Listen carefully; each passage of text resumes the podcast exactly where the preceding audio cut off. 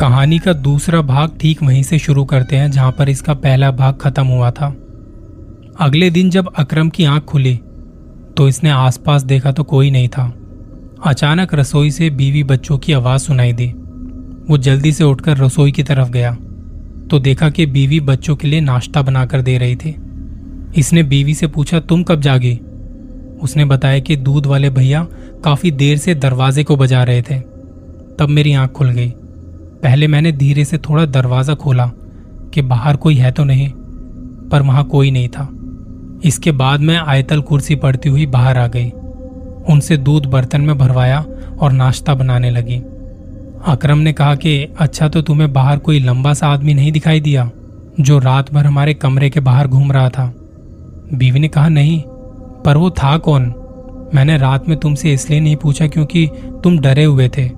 वो भारी से कदमों की आवाज़ किसकी थी?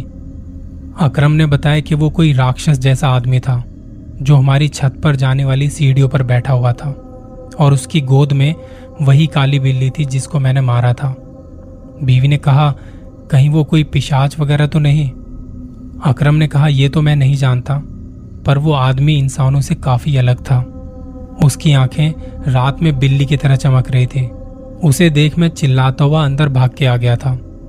बीवी ने कहा, मुझे तो डर लग रहा है। कहीं वो दोबारा ना आ जाए। अकरम ने कहा, ऐसा कुछ नहीं होगा। मैं आज ही इस बारे में किसी से बात करता हूँ। इसके बाद अकरम ने नाश्ता किया और वो काम पे चला गया। अकरम ने ये सब अपने एक दोस्त को बताया। तो दोस्त ने कहा कि, ये मुझे कोई ऊपरी हवा का मामला लगता है। मैं एक पीर बाबा को जानता हूँ, जो कि इन चीज़ों को काबू करते हैं।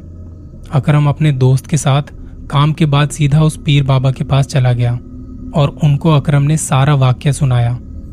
पीर बाबा ने कहा, मुझे तुम्हारे घर आके देखना पड़ेगा। वहाँ क्या हो रहा है? अकरम उन्हें अपने घर पे लेके आ गया। उन्होंने पूरे घर का मुआयना किया। तब उन्होंने अकरम को कहा कि कल रात तुमने जो देखा था, वो एक जिन था।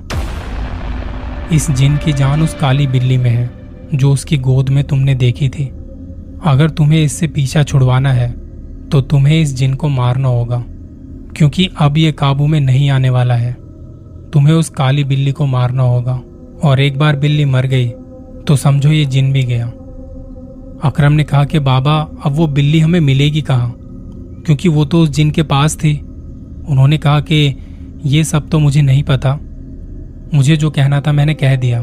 तुम्हें उस बिल्ली को ढूंढकर उसे मारना होगा। मुझे कुछ पैसे दे दो ताकि मैं तुम्हारे परिवार के लिए कुछ ताबीज वगैरह बना सकूँ। अकरम ने उन्हें हज़ार रुपए दिए और वो चला गया।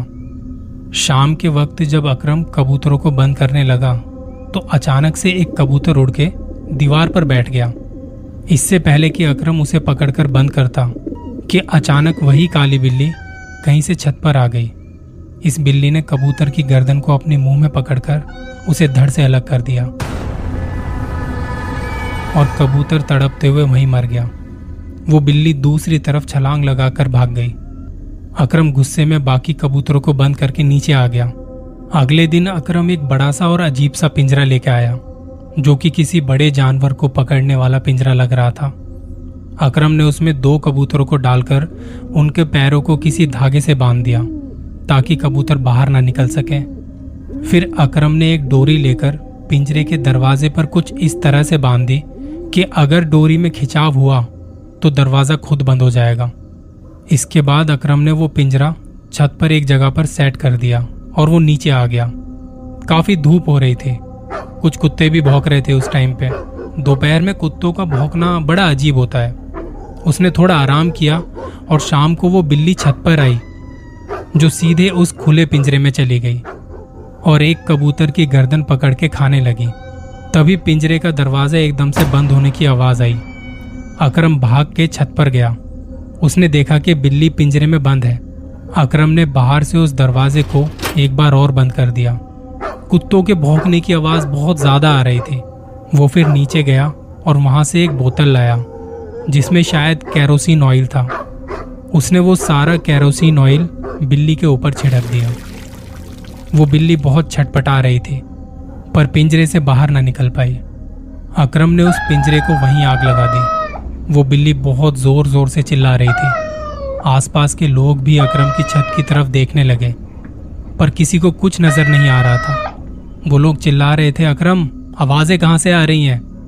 उसने कहा कि, मुझे तो नहीं पता। इसके बाद वो लोग इधर उधर देखने लगे।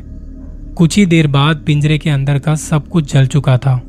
वो बिल्ली और कबूतर, सब कुछ खाक। अकरम को अब जाके सुकून मिला। वो हाथों को झाड़ते हुए नीचे की तरफ़ उतर रहा था। तभी इसे एक भयानक सी आवाज़ आई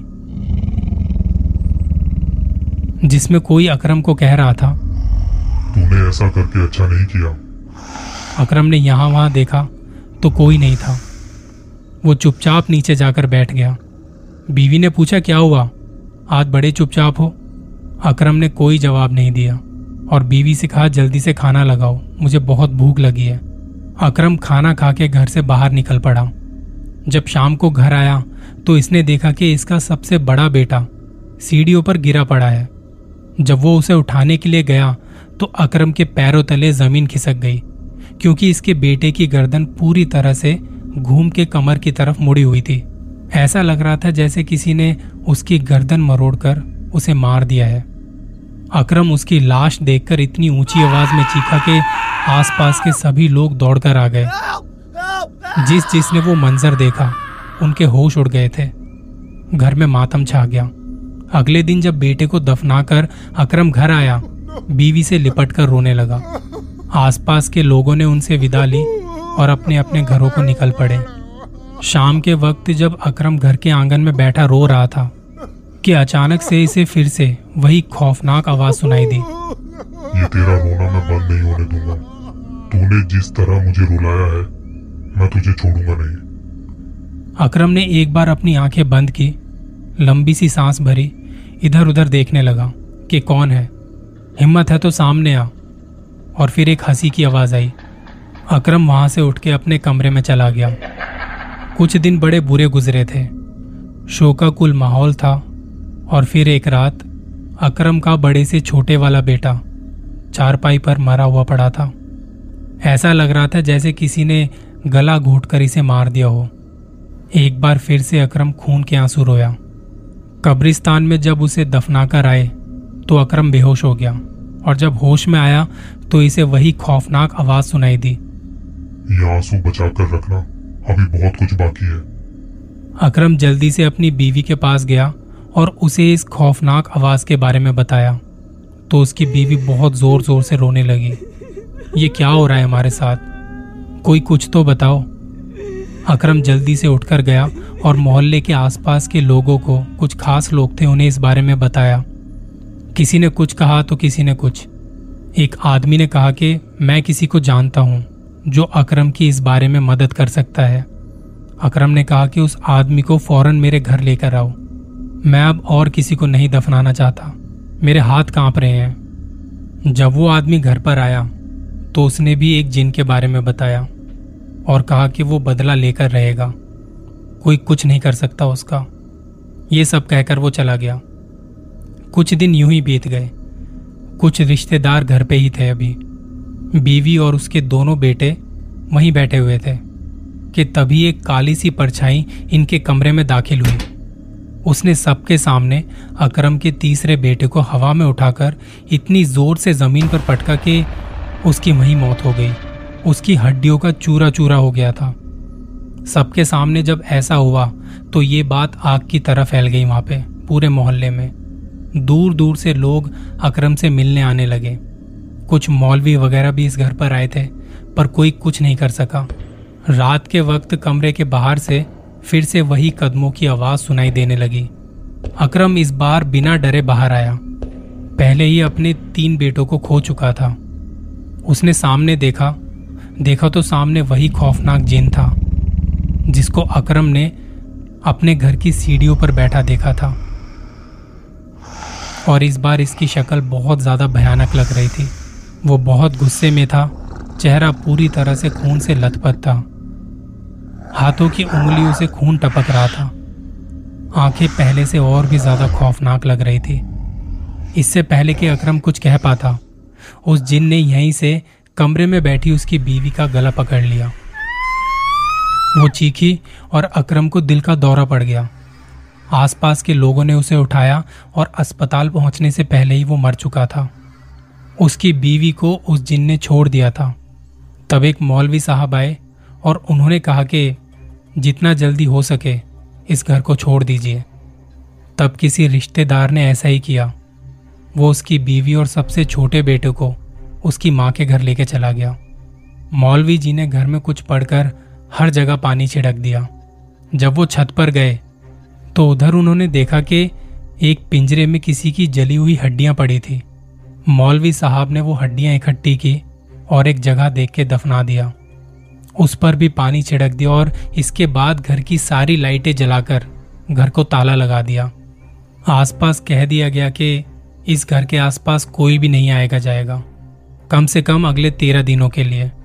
मौलवी साहब ने कहा कि अकरम ने जाने अनजाने में किसी जानवर की शक्ल में इस जिन के बच्चे को जलाकर मार दिया था और तभी उसने बदला लिया है।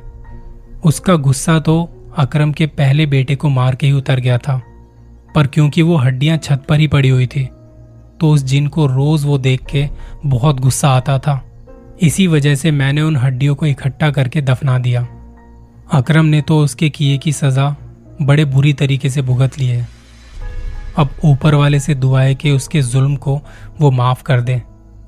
फिर इसके कुछ ही दिनों बाद खबर आती है। वो आदमी जिसने अकरम से उस बिल्ली को मारने के लिए कहा था, उसे भी उस जिन ने मार दिया है। उसकी गर्दन को पकड़ के उखाड़ के फेंक दिया था। अकरम की बीवी और उनका सबसे छोटा बेटा सही सलामत है।